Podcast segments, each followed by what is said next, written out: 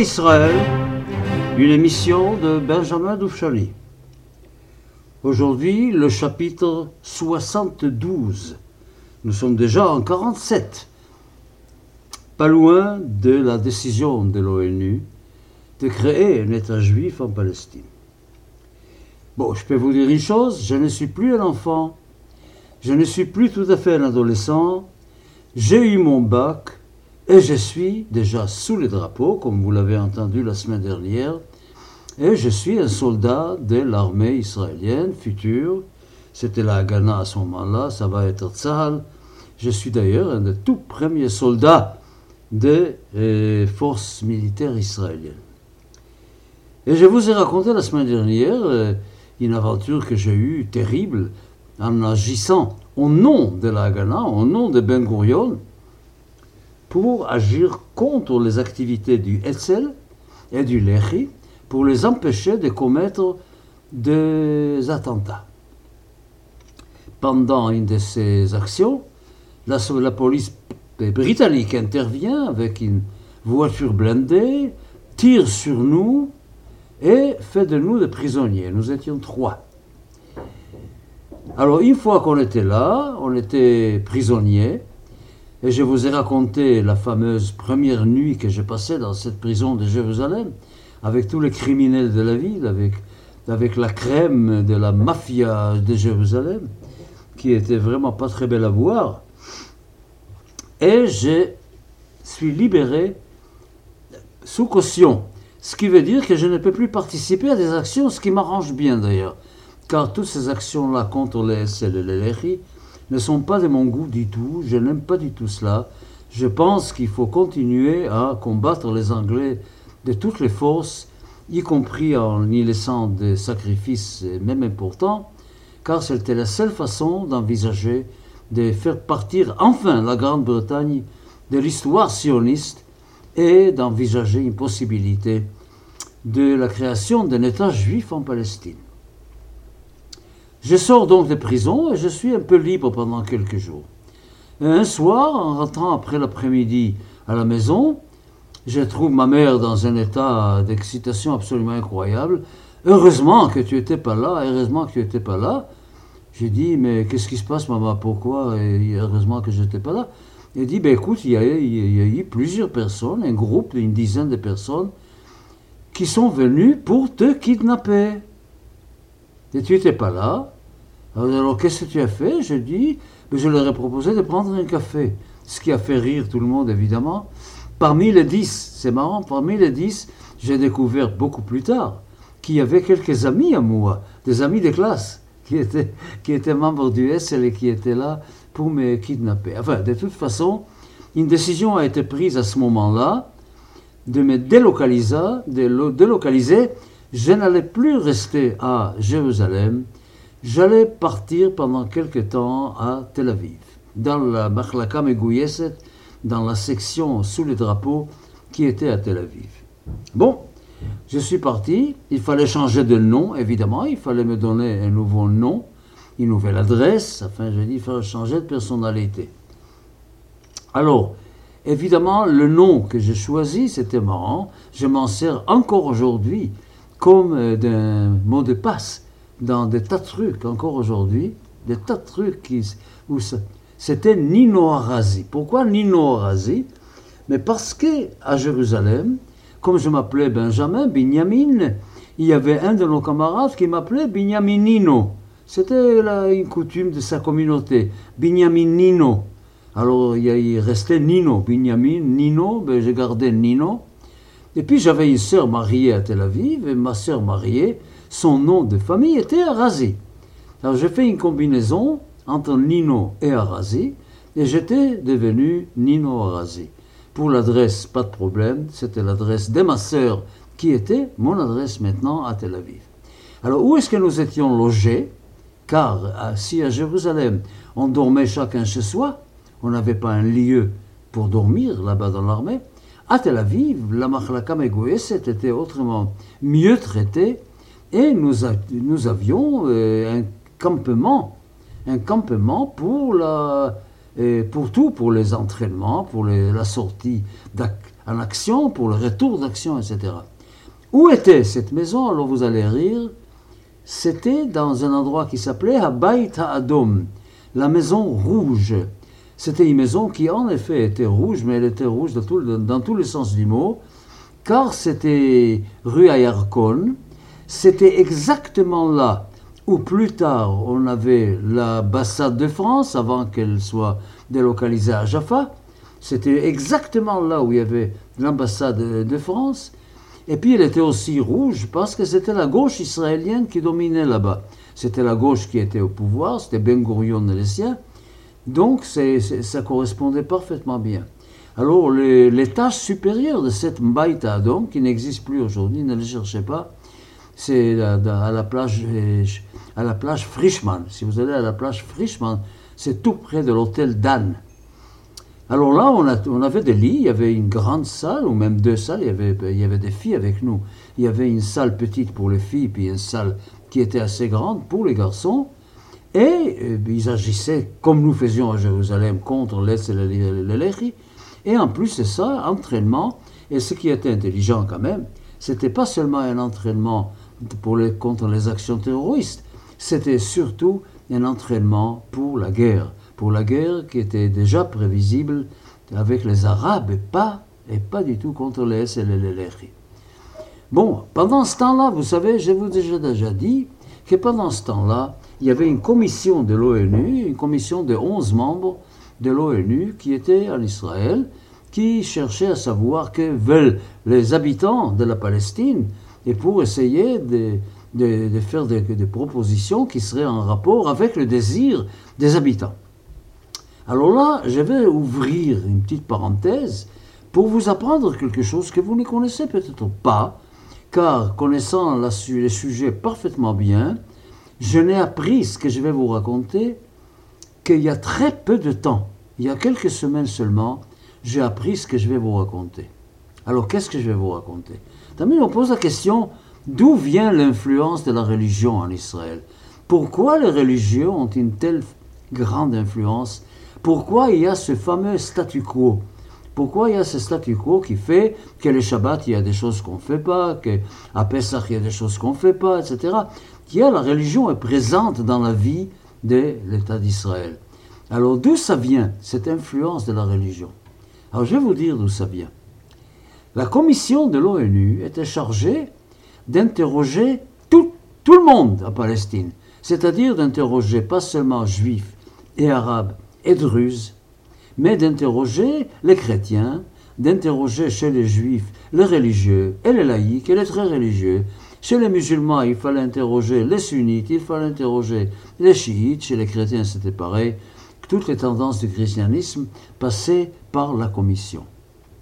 Et puis, des nouvelles étaient arrivées aux oreilles de Ben Gurion que les ultra-orthodoxes c'est-à-dire, à ce moment-là, c'était très simple. On pouvait dire les gens de Meacherim à Jérusalem et de Bnei Brak près de Tel Aviv, c'était ça, les, forteresses de l'ultra-orthodoxie, qu'ils allaient interroger aussi ces gens-là et que ces gens-là avaient l'intention de répondre à la commission par la négative concernant l'État pas d'État juif, car il ne voulait pas d'un État juif. Vous savez que les ultra-orthodoxes, c'est vrai d'ailleurs jusqu'aujourd'hui, ne voulaient pas d'un État juif qui ne serait pas un État religieux. Pour eux, un État juif, c'était un État qui, devait fonctionner selon la halakha. un État qui fonctionnerait selon une loi établie par un Parlement ne convenait pas du tout aux ultra-orthodoxes, et ils allaient dire aux gens de la commission de l'ONU qu'ils étaient contre l'idée d'un État juif, ce qui était catastrophique, car l'appui pour l'État n'était pas si énorme, car l'attaque contre l'État était suffisamment forte pour avoir peur que cette opinion-là des ultra-orthodoxes juifs allait faire pencher la balance du côté du non-État et pas du côté État. Ben Gurion ayant appris tout cela, a pris contact il a pris contact avec les milieux ultra-orthodoxes, il a pris contact avec des rabbins de ce milieu, ceux qui étaient les grands dirigeants, les grands dirigeants de ces milieux-là, pour aller voir avec eux comment sauver la situation. Et il a eu des rencontres avec les grands rabbins de l'ultra-orthodoxie, des Haredim, et eux, ils ont demandé qu'on prie pour ne pas témoigner contre l'État, qu'il s'engage, lui, dans la mesure où il y aurait un État, à un statu quo qui garantirait quand même un certain nombre de choses pour les religieux, et surtout qui garantirait que la loi de la famille, c'est-à-dire les mariages, les divorces, etc., soit gardée par les milieux religieux. Que ce ne soit pas une affaire civile d'État, qu'il n'y aurait pas de mariage civil. En plus de ça, ils ont rajouté pas mal de demandes concernant Shabbat et les fêtes.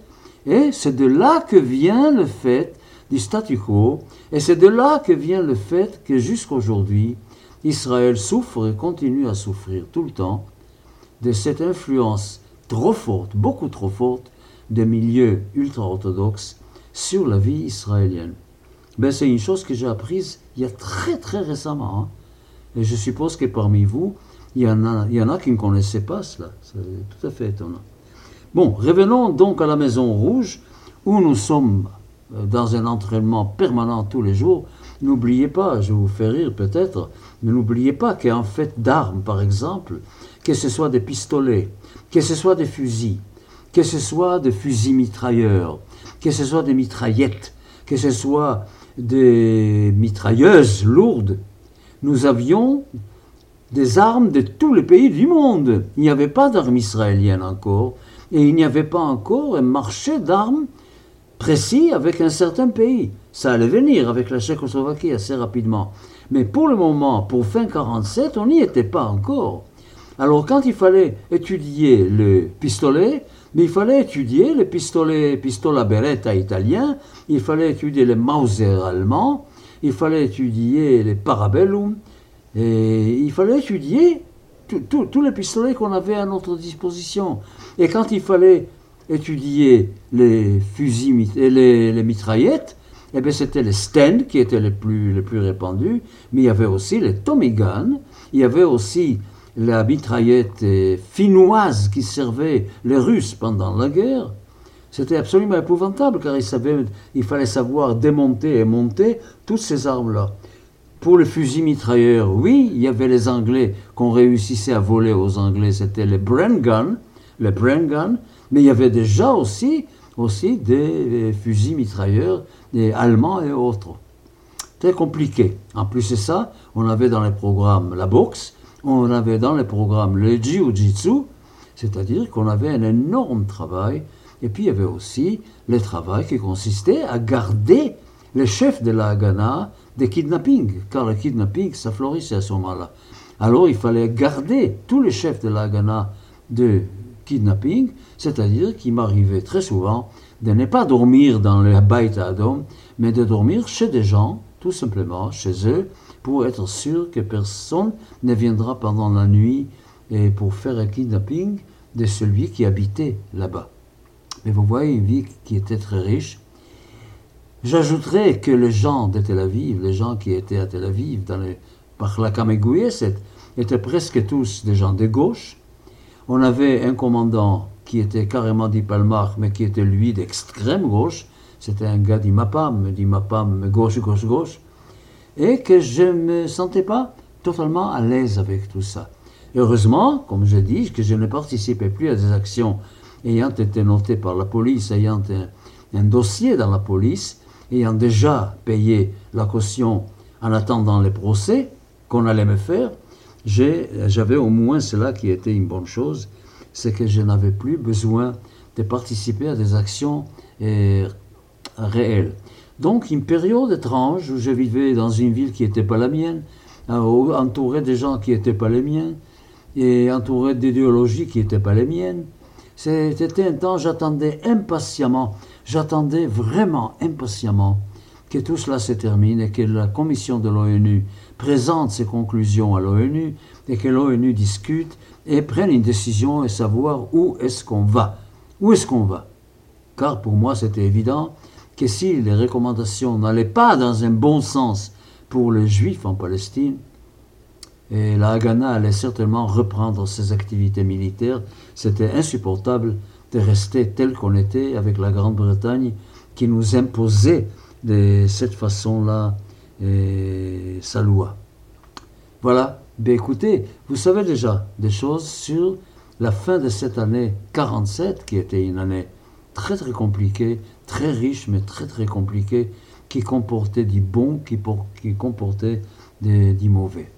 Maintenant, une fois qu'on parlait d'un État, quand on parlait des partages, personne n'avait dans l'idée comment se feraient les partages. Quelle part de la Palestine auraient les Juifs? Quelle part de la Palestine auraient les Arabes? Que deviendra Jérusalem? Et que deviendra une ville comme Jaffa, par exemple, qui était intégrée maintenant dans Tel Aviv? Tel Aviv qui était le centre de vie de cet État juif à naître, puisqu'on on avait bien peur que Jérusalem ne fasse pas partie de l'État juif. Alors il fallait savoir qu'est-ce qu'on fait avec Jaffa. Personne ne pouvait imaginer les, les, les, degrés d'invention qu'il fallait avoir pour trouver une solution de partage qui serait acceptable. Évidemment qu'Israël a accepté d'emblée de recevoir le Negev, le désert, sachant que les Arabes n'en feraient rien et que les Israéliens à venir allait faire quelque chose de très important là-bas, que ça allait être vraiment un lieu important de ce pays. Je ne sais pas si je parle à des gens qui connaissent bien Israël, mais il y a quelque chose de fantastique en Israël. Il y a quelque chose d'absolument incroyable. L'espace est petit. Israël est vraiment, vraiment très très petit. Et dans cette petitesse-là, si vous regardez de nord au sud, vous allez d'une zone pleine d'arbres, et pleine d'eau, qui est la Galilée, les monts de la Galilée. Ensuite, vous avez la fameuse vallée de Jezreel, habitée par les Juifs, parce que personne n'en voulait, et parce que c'était plein de marécages. Ensuite, vous avez toute la zone centrale qui est aujourd'hui évidemment la Judée-Samarie, la Judée-Samarie qui, qui, va de Afoula jusqu'à Beersheba pratiquement. Et puis vous avez dans le sud un vrai désert, le Negev, donc, en l'espace de quelques kilomètres, ou quelques dizaines de kilomètres, vous passez dans tous les climats possibles et imaginables. Vous avez du climat le plus européen dans le nord à un climat africain dans le sud. Ça, c'est subtropical, parce que la Palestine fait partie de l'ensemble subtropical de, de la Terre. Et si vous faites le chemin maintenant de la mer vers le Jourdain, c'est-à-dire les frontières de la Palestine, vous avez toute la zone au bord de la mer, plate. Ensuite, vous avez Shefela, la montée, la montée lente d'abord vers la montagne. Ensuite, la montée rapide à partir de Bab quand vous prenez la route Jérusalem-Tel Aviv. Vous avez Bab là à mi-chemin à peu près, ou disons à 25 km de Jérusalem, un peu plus. Et puis vous arrivez à un terrain complètement montagneux. Alors ça monte, ça monte, et ça monte, et puis à un moment donné, on n'est pas loin de 1000, de 1000 mètres, de 1 km de, haut. Jérusalem doit être à 900 mètres. Le Castel même un peu plus, car le Castel est plus haut que Jérusalem. Et puis de là, qu'est-ce que vous avez de là, de Jérusalem? Sur quelques dizaines de kilomètres, sur 30-40 kilomètres, vous avez une descente incroyable, une descente qui ne se satisfait pas des 1000 mètres au-dessus du niveau de la mer, mais qui va vers l'endroit le plus bas du monde, qui est la mer Morte et le Jourdain, qui sont à presque 400 mètres au-dessous du niveau de la mer. Au-dessous du niveau de la mer. Un kilomètre et demi de dénivellation d'un endroit à l'autre. Ça, ce qui pour nous était fantastique, parce que comme élèves de lycée même, nous profitions, nous profitions des camions de la société Potassium qui, exploitait la mer Morte pour descendre passer quelques heures en plein hiver, quand il faisait tellement froid à Jérusalem, on allait à la mer Morte pour trouver un peu de chaleur en plein hiver. C'est intéressant. De point de vue climatique, ce pays est absolument incroyable. Du nord au sud et de l'ouest en est, une telle variété de climats, une telle variété inimaginable, franchement, inimaginable. Les gens, qui, quand il neigeait à Jérusalem, il y a des gens de Tel Aviv qui prenaient spécialement le car pour monter à Jérusalem, car ils ne voyaient jamais de neige à Tel Aviv. Et il y en avait à Jérusalem, alors on, allait à Jérusalem pour voir la neige. terminé pour aujourd'hui. La semaine prochaine, probablement, on va arriver enfin au 29 novembre 1947, on va arriver à la décision de l'ONU et on va arriver, malheureusement aussi, au début de la guerre d'indépendance qui était pendant quelques mois d'abord une guerre civile entre Palestiniens, Arabes et Juifs, et ensuite une guerre vraie entre Israël naissant et tous les pays qui l'entouraient. À mardi prochain!